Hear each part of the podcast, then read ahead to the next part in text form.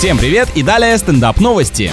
В Австралии за 620 тысяч долларов на продажу выставлена гора. С нее открывается живописный вид на местное озеро, но добраться туда можно только на внедорожнике. Покупка такого земельного участка это, пожалуй, подходящее приобретение только для самого жесткого и состоятельного мизантропа. Интересно, что предыдущие владельцы планировали возвести на труднодоступной возвышенности дом престарелых, однако строительство оказалось проблематичным. Было бы грустно, если бы им все-таки удалось воплотить идею, потому что в такое место навещать пенсионеров никто бы точно не отправился.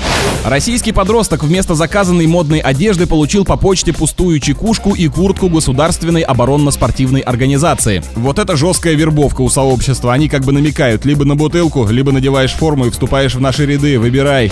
На этом пока все. С вами был Андрей Фролов. Еще больше новостей на нашем официальном сайте energyfm.ru.